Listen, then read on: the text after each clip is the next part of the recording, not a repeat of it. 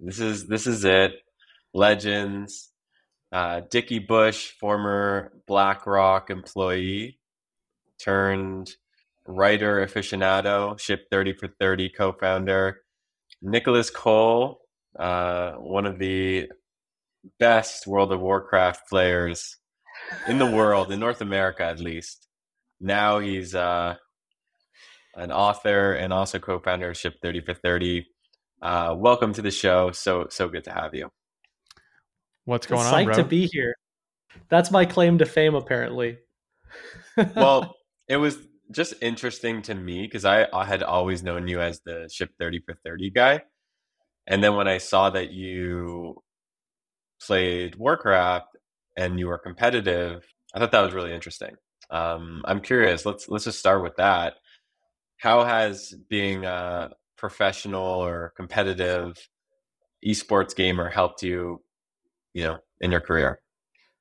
Dickie, you probably have a similar answer. I feel like all of it can get boiled down to to one thing, which is video games increased my threshold for pain. I think I think my ability to endure boring tasks on the pursuit to achieve something is like world class. I think that is a very difficult skill for a lot of people to just sit in front of your computer and do the boring thing because you want one item upgrade and it's going to cost you 78 painful hours to get there. Like that was my whole childhood. So and now you just see that play out in everything. Like entrepreneurship is literally that all the time. And it's funny because Cole and I, when we first met, didn't know that we had such similar backgrounds. But I played professional Call of Duty 4, and before that, I played more hours of RuneScape. And po- like my entire childhood was based on video games. I picked up sports, luckily in in high school, and I, we were cool. We were like three or four years too early because Twitch was not a thing. You could not record your screen, and cell phones didn't really have high quality video cameras, so you couldn't like.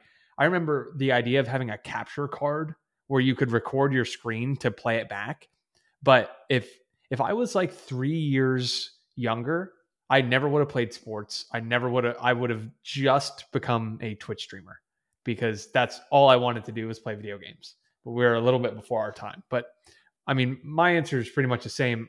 I to this day learned more playing RuneScape about business, economies, working with a team, monotonous work than I learned in college or really anything. And I think running an online business is pretty much like playing a video game, except you don't stack, you know, digital gold. You can stack real gold and do cool things with it in the real world. So it's like at the end of the day, one both things you're kind of just clicking buttons for a lot of it, um, but one of them the rewards are a little bit better. I mean, you're still seeing a number on a screen go up. You know, whether you're logging into StarCraft or you're logging into Chase, you know, instead of gold, it's USD. It's it's still kind of the same, and I think it's Packy McCormick who calls it the great online game how we're all playing this online game. And I think there's something to be said about people who are obsessed with games and people who are really good at the internet. Would you agree? Yeah. I mean, I think one of the most surprising things for me is how many times when I share that little tidbit, you know, I was a really competitive World of Warcraft player as a teenager. A lot of people respond with, oh, so was I in XYZ situation. I'll never forget, I moved to LA in 2017 and I found myself at this big fancy dinner up in the hills and all these really accomplished people there. Lady Gaga's designers there, like just all these random, really successful people. And we're having this dinner and we all were going around introducing ourselves and the guy who hosted the dinner shared that tidbit about me and the guy opposite me, who had built a massive ad agency, turns to me and goes, Oh, no way. I was the guild leader of one of the uh, biggest guilds in World of Warcraft of all time. And like that happens constantly in the entrepreneurship world. It's like the background in gaming clearly primes your brain for certain skills, for certain ways of thinking, for a certain threshold of pain, for strategy, for learning rules, then bending rules. You know, it's like video games prime all of that.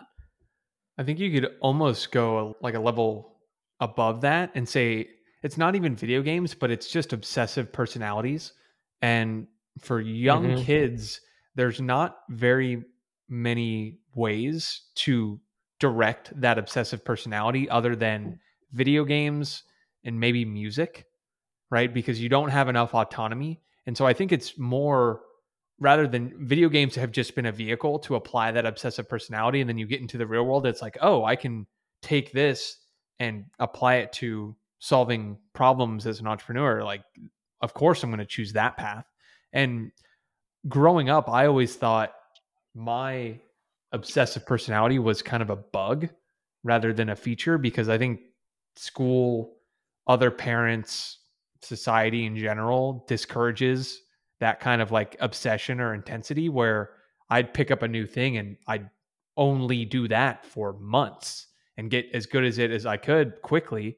And I, I always say my parents let me do whatever I wanted. Like if I wanted to play 15 hours of video games, I could, as long as I was doing well in school, where a lot of other parents wouldn't let their kids obsess over anything. Right. Instead, they would just let them they they wanted them so well rounded where they didn't end up building any kind of real, you know, obsessive skill. And so they get in the real world and that is rewarded by working for just a company or a regular corporate job, I think. So you both now obsess about building audiences and writing on the internet. Why why why obsess over that? Dickie, I'll let you field that one first. Mine was a way of exploring opportunities. And so my background working on Wall Street, I started in 2018 right when I graduated college and realized like a year in that that wasn't the path that I was going to take forever. I looked around and saw guys in their early 30s and one specific example uh, his boss to go to his son's little league game and his boss said no and that was about a year in and i knew that i wasn't going to stick I, I was not going to be able to work for someone else for a long time. But rather than just quit i said how what's an easy way to explore opportunities? And it was just putting myself out there and becoming easy to find right? So for me i started doing that with just a newsletter and that's how i met cole it's how i met you it's how i met 95% of the people that i talk to on a weekly basis now. And so the goal of Ship 30 is to help as many people experience that as possible, right? Or maybe they're, I love this idea of the internet democratizing access to friendship, where if you grew up and you were, this goes back to what we were saying of being obsessed with certain things and you didn't have a way of meeting other people that were obsessed in the same thing as you, you thought you were the odd one out. But the internet has made it where I, I would have loved to have had a blog or something writing on Twitter, wherever, as a younger person because I would have found so many more like-minded people along the way. And so that's why I'm writing to this day is I'm still continuing to meet cool people and all that compounds over time. So if I can help as many people as possible unlock their creative writing ability, which then goes to unlock new opportunities, like that sounds like an awesome mission to kind of build around.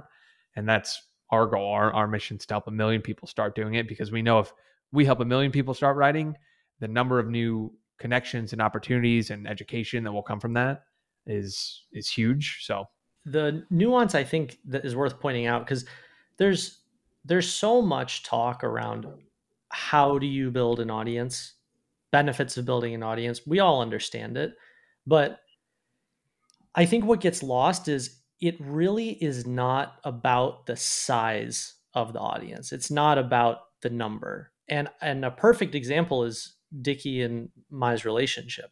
When we got connected, you know, I've been doing this for a long time. I've been writing on the internet for a really long time. And I've gone through multiple platforms and multiple cycles and multiple, you see people rise and then they get burned out and new classes of creators and new, like, I've been doing this for over a decade. Like, it's just the same patterns over and over again.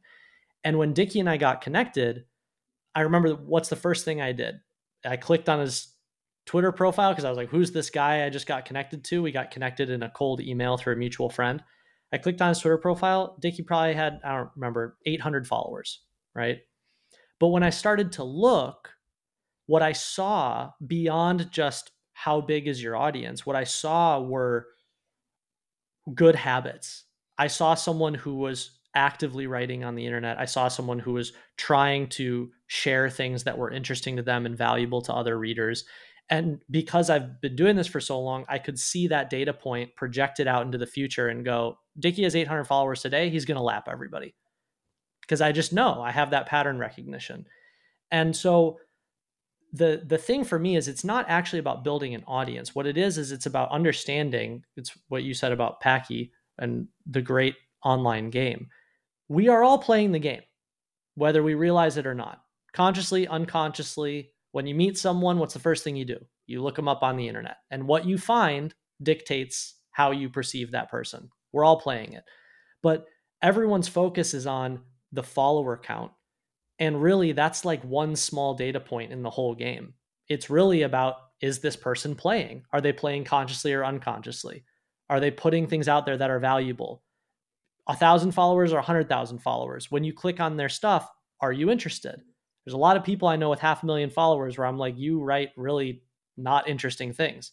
There's a lot of people with a thousand followers I click on and I go, wow, this is brilliant. I want to sink my teeth into it. Right. So it's like going beyond the benefit of building an audience and more of the are you playing the game consciously such that it unlocks new opportunities for your life i'm a audience maximalist like building an audience maximalist and i think everyone should do it you know i hear often from people who don't write on the internet or who don't who don't have a conscious effort of creating an audience I ask them like, "Hey, why are you not writing on Twitter?" And they they say, "I don't want to be cringe." I feel like there's yep. this growing cringiness vibe that's going around that's holding people back from participating. If someone thinks that, they're thinking they're far more important and that people are paying way more attention to them than they actually are. And so it's I don't want to be cringe behind that has this assumption that when I put something out, everyone that I know is going to read it. They're going to study every word of it. They're going to judge me. But the truth is, most people are way, way, way too caught up in themselves. And so the only reason someone would be quote unquote scared to be cringe if th- is if they're sitting on the other side, not writing and just judging everyone that they see. Right. So it's I'm worried I'm going to look cringe because I'm sitting here reading all these people and I'm like, oh, that's cringe, that's cringe. But at the end of the day, they're putting themselves out there, they're unlocking opportunities, and you're the one paying with your attention by reading it. Right. So rather than have this fear of like, oh, I don't want people to think I'm cringe, it's why don't you just try putting yourself out there and recognize where it uh, where it tips is they're so scared to look cringe and then suddenly they're upset that no one's reading any of, the, any of their stuff when they get started. And so it's the opposite side of the coin right? They don't look cringe they they just don't look like anything because the truth is no one reads any of the things you put out in the beginning so you just kind of have to get started. Yeah i totally agree with all of that. And greg i would say i'm an audience maximalist too it was the first thing i realized as a 17 year old on the internet i was like if you have an audience you get more stuff period i thought you were right? going to say you're cringe that's what i thought i thought you were going to come out and be like i'm really cringe guys I'm really cringe and I'm I'm putting it out there. No, I mean, look, I don't think anyone disagrees with the statement. If you have an audience, you get more opportunities. Period, right? Yes. But but the nuance what gets missed is it's the same as waking up every day and going, I want to be rich. There isn't anyone on earth that if you gave them the option to be rich tomorrow would say no right? But if all you did was walk around and say, I just want to be rich, you'd be cringe. Just like if you say, I just want to build an audience, it's a little cringe. But the reason it's cringe is because what you're talking about is, I want the outcome without caring about the process. That's what you're saying. And so the issue is when people go, all this focus on audience, audience, audience, audience is an outcome it's an outcome of what? Of learning, of helping people, of sharing things that are valuable. So the cringe part is someone going, I just care about the number, not I care about helping someone. Because the moment someone goes, I really care about educating these people, or I really care about solving these problems, or I really care about, no one's going to look at them and be like, that's stupid. Right. So it's all, it's this over rotation on, I want the outcome without caring and being connected to the process. Yeah. Where the, where this is coming from is I have a friend, uh, his name's Daniel Singer, and I saw his Twitter bio recently and his Twitter bio is imagine taking Twitter seriously. And I feel like there's this growing class of people who are like him where they they don't want to look like they don't want to do threads for example because threads are cringe even though we know threads work. All right, when I used to play World of Warcraft, I was very good at the game. Very very good at the game. And I would duel other players or we would compete against their arena team or we would play them in battlegrounds and just crush them. Do you know what they would say back afterwards? Imagine taking this game seriously. Mm. That's that's what you say when you don't know how to play the game. So when someone sits there and goes, "I'm upset that I'm not winning," what they do is they point and they criticize everybody and go, "You're cringe." Imagine taking that seriously. Look at you, and it's like all you're doing is just admitting that you don't know how to play the game. That's all you're doing.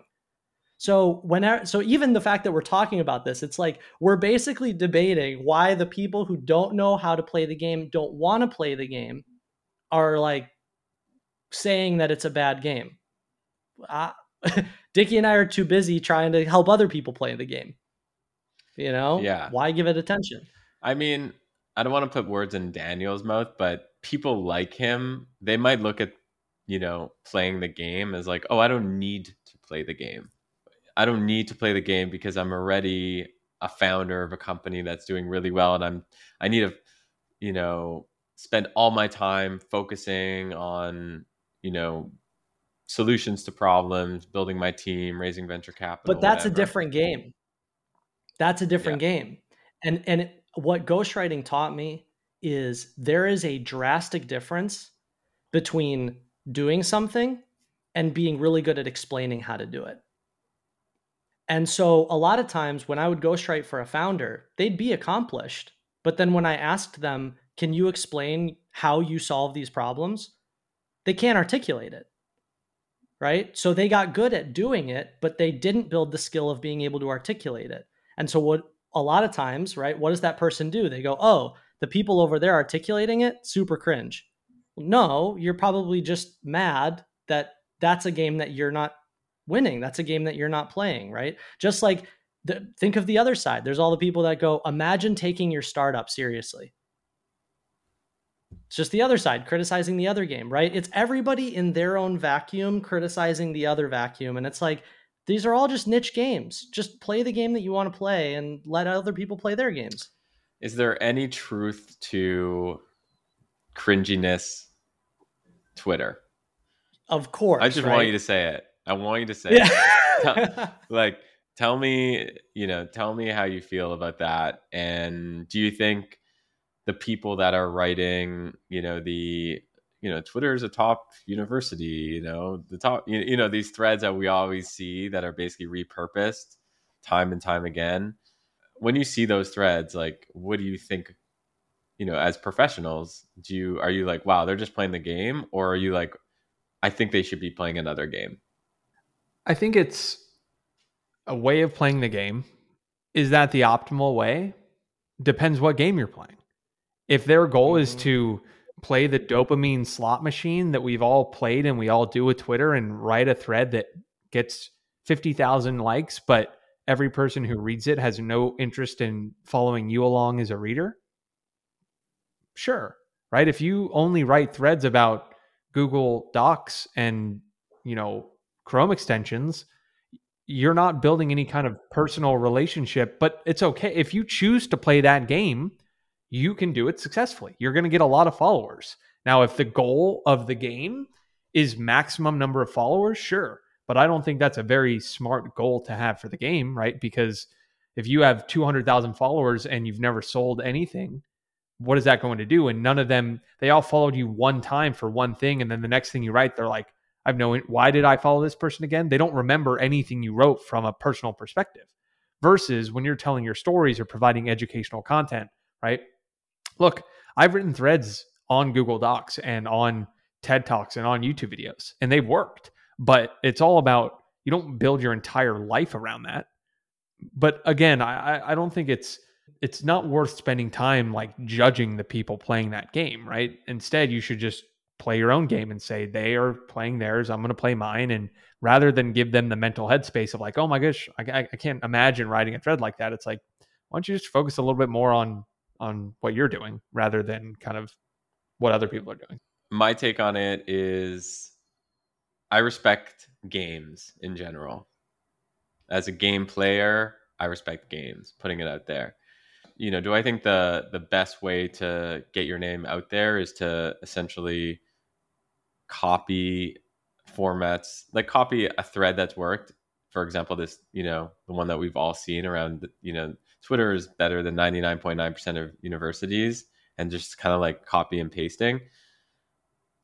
I don't think it's a great approach. That being said, like someone like Blake Burge, who authentically writes threads on Excel and Google Sheets and creates new new content, you know, in the game format, like in threads, you know, not only is he able to like build an audience of 400,000 people in like 2 years, which is wild.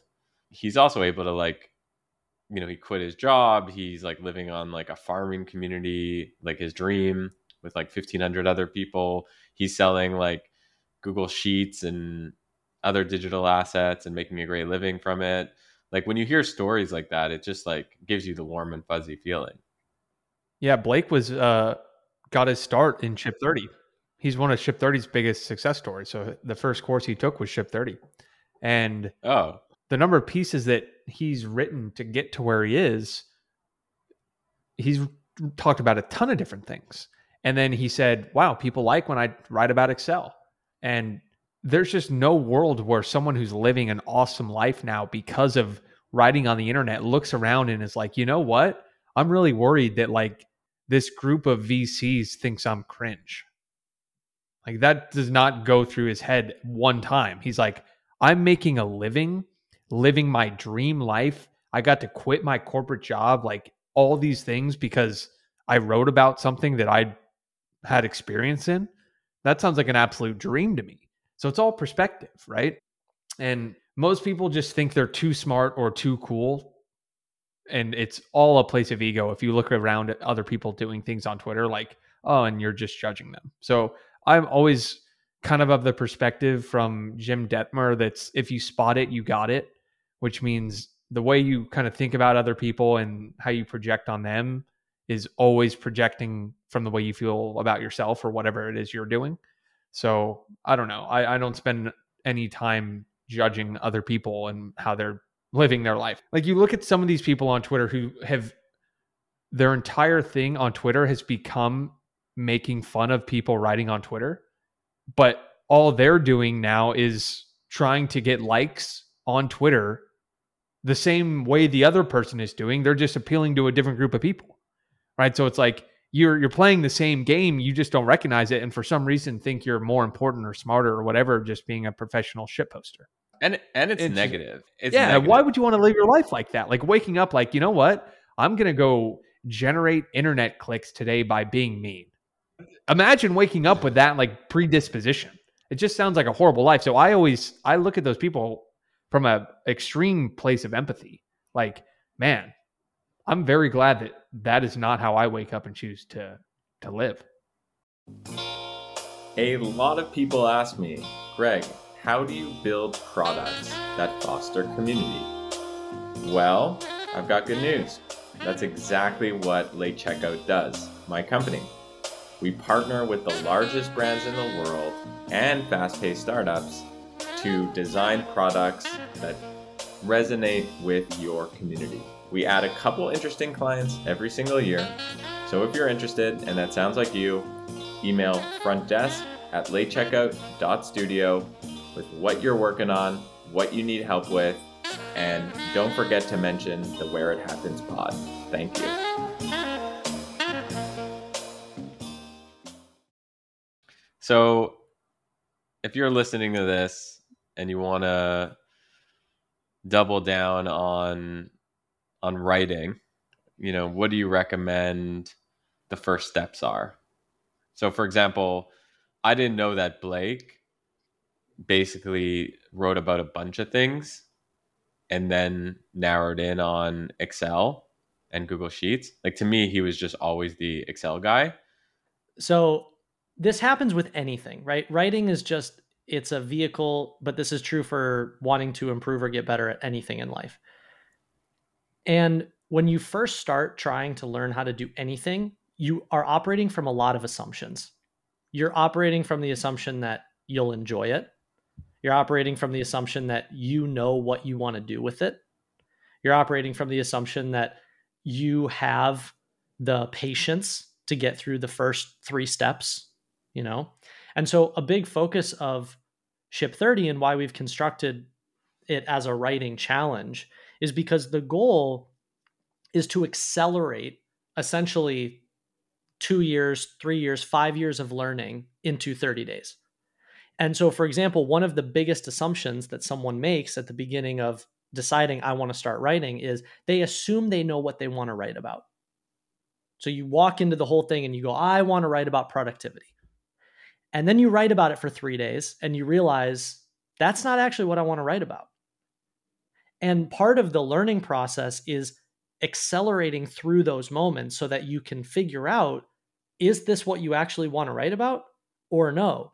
And then the other side is, is this what people find valuable? Right. So you write about productivity for five days in a row, 10 days in a row, and like very lukewarm. And then you go and tell the story of how you explored Machu Picchu and what it taught you about living a fulfilling life. And it goes viral. Right. And all of a sudden you go, oh, now I have a data point.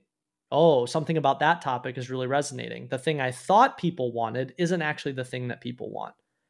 And so, a huge part of the process, this is why we have this saying you can't steer a stationary ship. What a lot of people do is they sit in their room, they sit at their desk, they draw out this huge map. They go, before I take one single step, here's my path to a giant successful career on the internet where no one will judge me and everything I do is perfect and I will build a giant audience, right? And then they take one step and they have to confront all these assumptions. And instead, a much better approach is to just begin write about a lot of different things, see how you feel about it, see how it feels for the reader. Is it something they're enjoying? Is it something you're enjoying?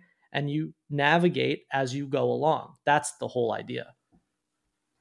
What do you think about, you know, writing as Greg Eisenberg versus writing as at the community guy? There's this growing trend around people picking uh, anonymous, pseudonymous accounts. Um, you know, I follow this guy named uh, at the car dealership guy. He tweets about mm. like cars and stuff like that, and where the prices are going. And yeah, I'm just curious how how you think about that. There's definitely an interesting trend on person or anonymous, but I think there's two really important things to point out here. One is either way, it's a person.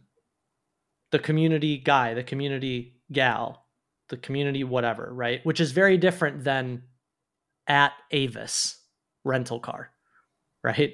It's very it, there's a difference between a entity and a person, whether the person is their name or anonymous. Point point A. And I think we always want to listen to people more than we want to listen to entities. The second though, which I find really ironic, is this idea of I'm the community guy. I'm the product gal. I'm the whatever, right? And it's important to understand what are they doing? They are literally naming their niche. Right? Which is the whole thing. The whole thing is not for you. It's not it's not for Dickie to be famous. It's not for me to be famous. It's not for Greg to be famous. It's for each one of us to become known for a niche that we own. It's it's to be known for a category of thing. So whenever someone goes, "Oh, I'm the community person or I'm the product designer person," what they're trying to do is they're trying to signal their niche. So that it's un- it's easy to understand why do you pay attention to me? That's the whole point. So it sounds like if you want to double down on writing step 1 is picking a topic. Step 2 is picking a niche. Is step 3 pick a personality? Step three is write every day for a year and then pick your head up and see if it worked. Like see who But- you but are seriously, basically. because you're going to learn so much about what you like to write about, what people like to read. And so, where most people will go is, okay, this sounds great. Sounds like I I can pick a niche. And then I'm going to go spend the next six months creating the perfect website, the perfect blog, the perfect content plan. I'm going to have it all mapped out rather than just hitting publish on something tomorrow. And so, that's why we say this idea of shipping daily. You have to be putting ideas out for a year. And if you commit to writing about one thing for an entire year, you're going to get really good at that thing and you're going to build distribution around it. Where right now, I'm not talking about writing quite as much as I did in 2020 and 2021. Now I'm talking about things that I'm more well, not well rounded, but a more diverse list of topics. But the only reason people are paying attention to that is because I talked about a singular thing pretty much every single day for a year and a half. And Jack Butcher has a great quote it's build distribution and then build whatever you want. And so if I had only written about what I'm writing about now, people would have come to me and they wouldn't have built any kind of relationship with me because it was harder to latch on. Versus when you say, Hey, I'm going to help you solve this one specific problem, it's much easier to start with a niche and then expand than to think, Oh, but I have so many interests. You just need to pick one and extend the time horizon and say, I'm going to write on the internet for 20 years. I don't have to figure it all out right now. I can pick one thing and write about it for three, and then pick another thing and write about it for. Th- I think too many people, and myself included, when I was getting started, felt like I had to have it all figured out right away, rather than recognizing this was going to be a long term game, and that the only thing I needed to do is get started, and the rest kind of takes care of itself when you're putting out enough data, getting feedback, all that. I I've been seeing you tweet more lifestyle content, really. You know, I saw you tweet there is simply no better way to prepare for the week ahead than steak, eggs, potatoes, and spinach. And then you took a a picture of your steak and eggs and potatoes and spinach. And first of all, it looked amazing. Like, I don't know what you put in your eggs, but sign me up. And second of all, I feel like if you can post about steak and eggs, you've made it. In in the sense of like as a writer eh, or as a content creator, when you're able to create lifestyle content where you're basically for me as a content creator, I think about like how do I build audience first and then build affinity second. So affinity is another word for trust. I want to increase that amount of trust. And I feel like lifestyle content a lot of the time makes people feel more connected to the creator. Is that something that you're consciously doing? Well, the mistake I made when I just started out was thinking I could only talk about lifestyle content and I was going to grow. Because the truth was no one they they come for some specific problem you're solving for them and then they build a relationship with you based on the tangential things you talk about, not the reverse. Right? If I had only tweeted out pictures of my steak and eggs, I'd have 100 followers and that was it. Right? But instead, I've helped so many people solve problems in their life through my writing that now I can tweet about just things I'm generally interested in and they've come to trust me as a person. So it's the dream, of course, is where you just live your life on a day to day basis and your writing is a byproduct of exploring your unique interests. And then all the readers are reading anything you put out just because they're interested in you. But that I'm still not at that point and still focus most of my writing on solving problems. But like, I think the long term sustainable way to write has to be things that you're extremely interested in learning and continuing to grow rather than only talking about one thing forever. But I do think you have to start there because otherwise you're not going to generate any kind of it's like the cold start problem. You can't talk about things that interest everyone in the beginning because someone would come to your profile and say, I don't know what I'm here for. But now it's like you build up enough of a general readership, then you can kind of talk about anything. I I essentially agree. The the thing with this topic is it is such a nuanced thing, right? I think it's so easy to just go you get famous and then you can do whatever. But everything sits inside a context, right? The context is the niche that you are creating within. So, why is Dickie's posting steak and eggs interesting? Well, let's follow the logic line. The logic line is I, reader, follow Dickie because I want to start writing online. Next point Dickie treats writing online like an athlete, writes about that. Next logic line Dickie must structure his life in a very disciplined way in order to treat writing online like an athlete, such that I can learn how to write online, right? Fourth logic point Dickie posts steak and eggs for breakfast. That's kind of interesting. Maybe I should start eating steak and eggs for breakfast so that I can treat my writing like a sport, so that I can get better at writing, right? That's literally what's going through the reader's head.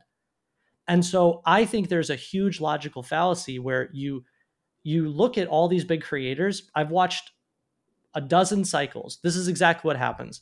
Writer starts, creator starts, experiments, gains traction, doubles down on a niche, becomes known for a niche they own, thinks that everyone's following them for them, not the niche, abandons the niche, and then loses engagement over time every over and over it's just the same loop. And it's our human nature to think we are special. The reader cares about me cole. The reader cares about dickie. The reader cares about you greg. And in actuality what the reader cares about is you in the context of the niche that solves a problem for them. And the moment you step out of that niche completely and you start thinking it's just about you and how special you are and how famous you are and how big your audience is, the great dissension begins.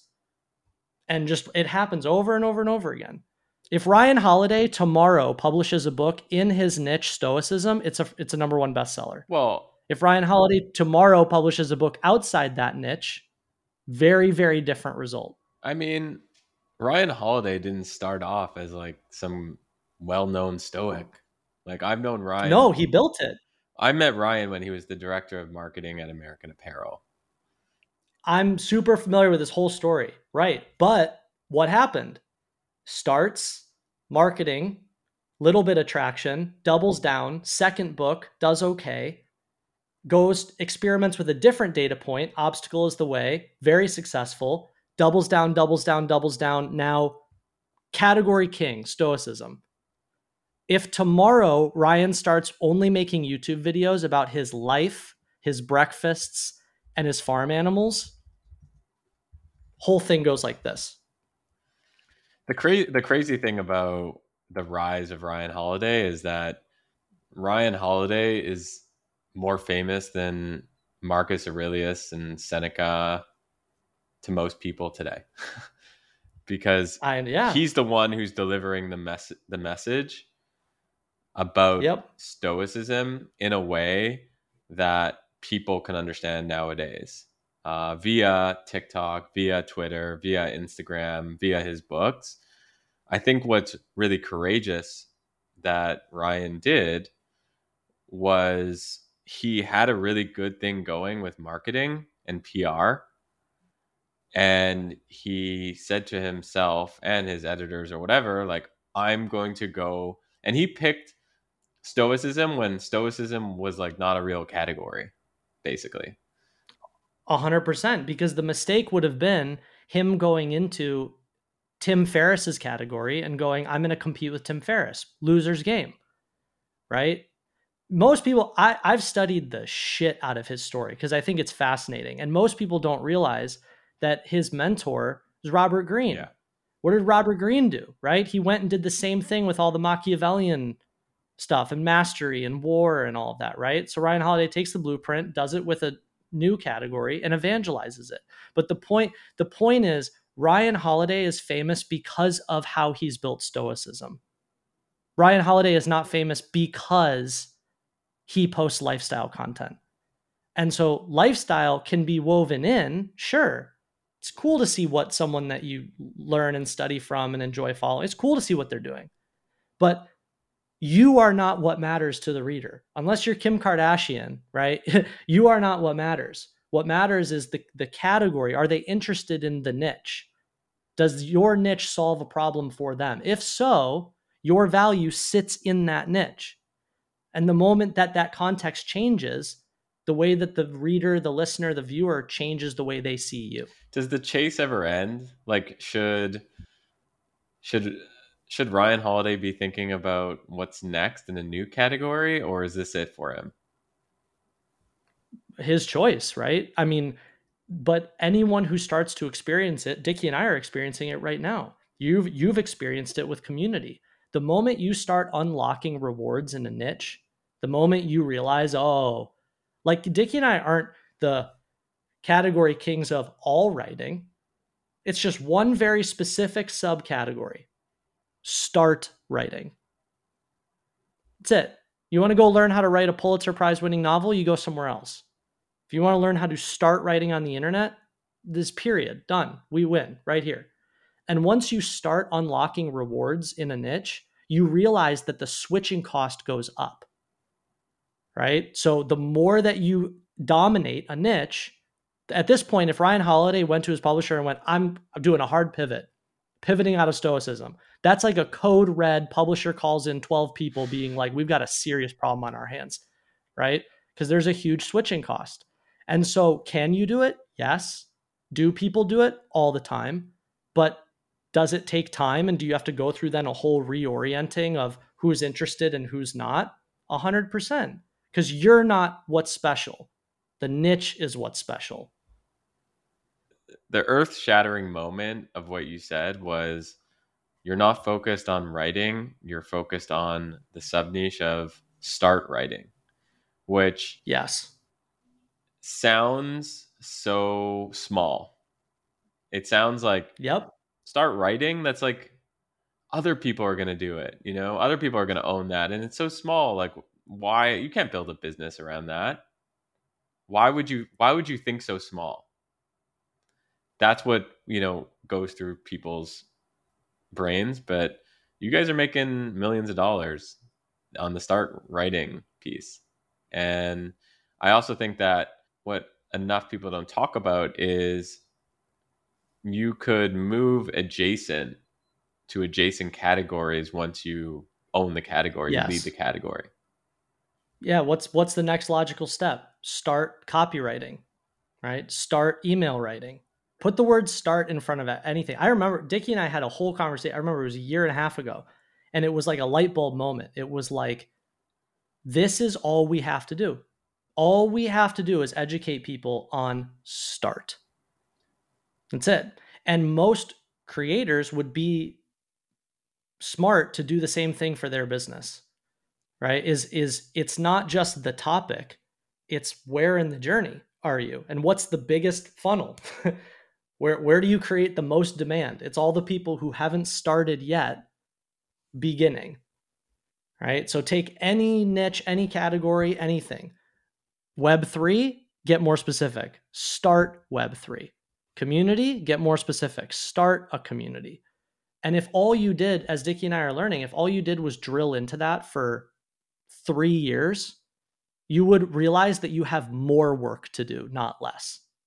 Because the more specific you get, the more problems you uncover, the more people you realize you can help, the larger the demand creation opportunity.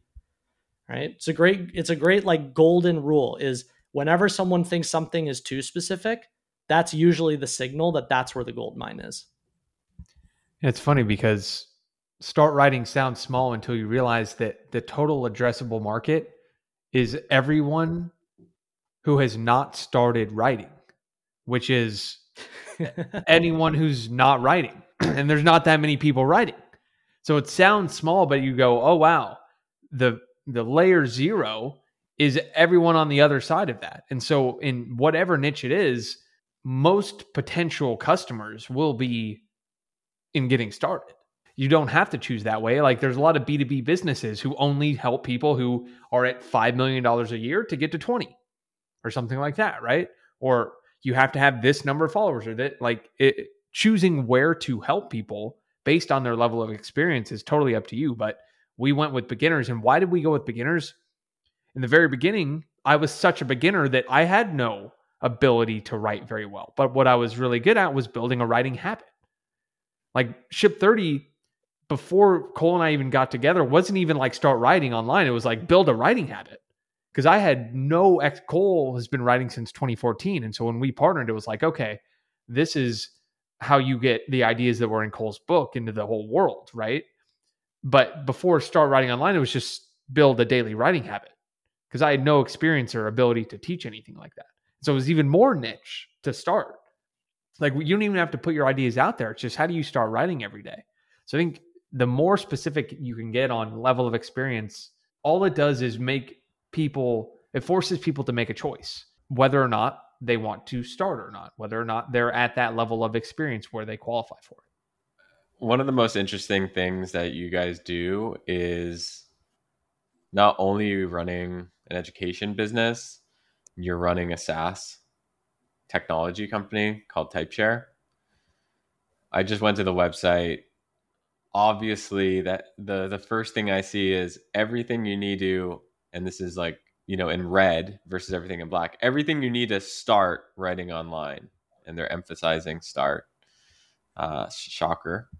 Um, why did you decide to start a SaaS business and what are your hopes for it? Well, I think it's worth recognizing that uh, Dickie and I didn't start Typeshare. Um, Typeshare's original founder is Sam Shore.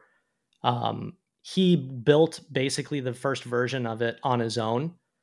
Uh, maybe after like two or three cohorts of Ship 30, it was very early. And we saw him do this on Twitter and were like, wow, this is really cool. And reached out and basically said, hey, if you're going to build this, you know, as an indie developer, why don't we partner up? We'll bring all the customers and you continue to build the platform. We'll, we'll obviously help build the platform because we know how we can turn our education into SaaS. Um, and let's just create a separate company. So we did. We created a separate company, and me, Dickie, and Sam are co-founders in that company. And it basically plugs into Ship 30. And so the idea is, right, you take Ship 30, and then everyone in Ship 30 is basically getting educated on how to use the SaaS platform thereafter. And I remember, Greg, the first time I explained that to you, your brain just exploded. exploded. You were like, that is genius. Yeah. Um, and yeah, I mean, I think, and the honest answer is we'll see where it goes. You know, I mean, Dickie and I, neither of us have done SaaS companies before. There's a huge learning curve. It's very, very different than education. Um, Ship 30 and Typeshare is a really they complement each other well. And I think the key is if you're going to build things, if you're going to build multiple things, they have to work together. Right? Because if they don't work together, then there's no compounding. It's just you're signing yourself up for more work elsewhere. But because Ship 30 is basically the lead gen for Typeshare, you can rationalize spending time on both because both benefit each other. Typeshare benefits Ship30 retention and Ship30 benefits Typeshare customer acquisition, right? So you almost think of it just like two different departments in the same company almost. And both are extremely lean teams where Cole and I have been patient in hiring. So we have one or really a handful of employees, but one core and an assistant with Ship30. And then Sam is the lead developer, and we have a contractor developer on, working on it with him. We don't have these big teams. We haven't raised any money. And this all goes back to which game do we want to play? Could we go raise a big round for Typeshare and hire a bunch of engineers and accelerate that process? Probably, but that sounds like signing up for a little bit of a job again, which I'm not sure we want to do. And could we scale Ship 30 to triple what it is now if we went and hired a bunch of people right away? Maybe, but it's also a lot of fun to operate with a very small team and probably at the expense of growth and pursuing different opportunities. And so we're extending the time horizon and saying, yeah, we'll get to that and we'll get to that and we'll get to that. And it's very freeing to run a business that way where it's, yes, this is working now, despite not doing this, not doing that, not starting that thing, not starting that thing. And so rather than look at it as like, oh, we could be doing way more, it's like we will do way more we just expand extend the time horizon with which we do all those and we're going to be able to grow forever because of it. I, there's this trend right now about so uh, solopreneurship. Ever, you know, so many people want to be solopreneurs. Businesses of one. You know, previous in the previous cycle, it was I want to raise as much money as possible. I want a business of a million. Um, I saw a term recently called micro entrepreneurs, which I which I found interesting, which is Hmm. sort of in between. I want to swing for the fences and I want to live in the forest by myself, uh, not have contact with anyone, but also have a business type thing. And micro entrepreneurs is like, you know, the 5, 10, 15, 20 person business that's profitable, that is highly leveraged, that relies on audiences. And I think we're going to see a huge surge in micro entrepreneurship. And that's a great example of like, who is owning that category? Like, why doesn't someone go and Hmm. like put a stake there? Like, if Justin Welsh is the solopreneurship guy and is making seven figures a year and has an incredible audience, you know, someone could easily be that uh, Justin Welsh, but for micro entrepreneurs. I think Michael Conjura Capra, I can't pronounce his last name, but he tweeted it. Solopreneurs are one person teams, micropreneurs are like 10 person teams. I sent that tweet to him via DM. I was like, I love this language. And this was a couple days ago. Because I think that is where people are headed. Because in solopreneurship, you quickly realize like you basically have a glorified job for a lot of it because you're doing everything.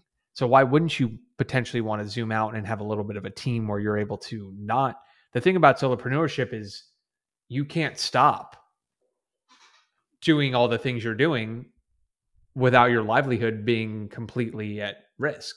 Not that we would ever stop doing anything, but I think it's worth recognizing whether you have a glorified job or a business. And solopreneurship to me is you just are working for yourself versus running a business. And it's interesting to think about all the different ways we could educate on how we do things as a team, Cole, on that front. But that to me sounds way more fun to to have a 10 person team, a lot of autonomy. You really know the people you're working with, you enjoy working with them. I, I totally agree. And I raised a small round for my first company. And we were thinking of doing the whole VC route. And I took all these meetings and, you know, kind of projected it all forward. And I think I and a lot of entrepreneurs have woken up and are waking up to the realization that every time you raise more money, your success chances go down, not up that's that's the big aha is that every time you you move the goalpost your the chances of you actually having a meaningful outcome go from you know 20% to 10% to 5% to 1% to half of 1% to and when you start to net it out you realize it is significantly easier to make a million dollars a year than it is to have an exit that pays you one to ten million dollars. And then when you have that exit, well, now your cash machine is gone. So now you have to go do it again. Right. And so I think it's different games for different people. I know some entrepreneurs who play the play the VC game exceedingly well and they've made fortunes doing it. But I think it's very easy to look at it and go, that's easy.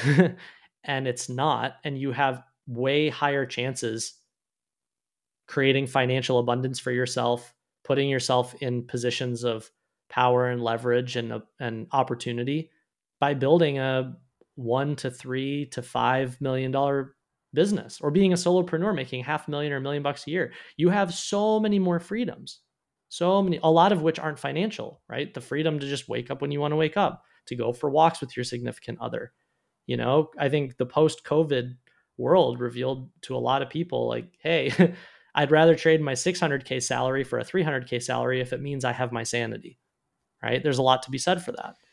The biggest takeaway i have from this conversation is it's not the great online game we're playing it's the great online games that we're playing. And it's about how do you think about which games do I want to play in life and in work, and being creating systems to basically go after those games. That's like that's my takeaway. Gents, always a pleasure. If people want to learn more about Ship 30 and, and you guys, where can they do it? I think the easiest place to go is startwritingonline.com. You can download our free 13,000 word ultimate guide to start writing, like we talked about. It's got everything you need to write on any platform. It's all our best frameworks. Just give it away. So startwritingonline.com and then ship30for30.com if you want to check out the course. Uh, next cohort's in April. And if you're listening to this later, I have cohorts running all the time. And if you're looking to get started, like we talked about, no better place. And I'm at Dickie Bush on Twitter, LinkedIn. Spend way too much time on both those. So that's where you can find me.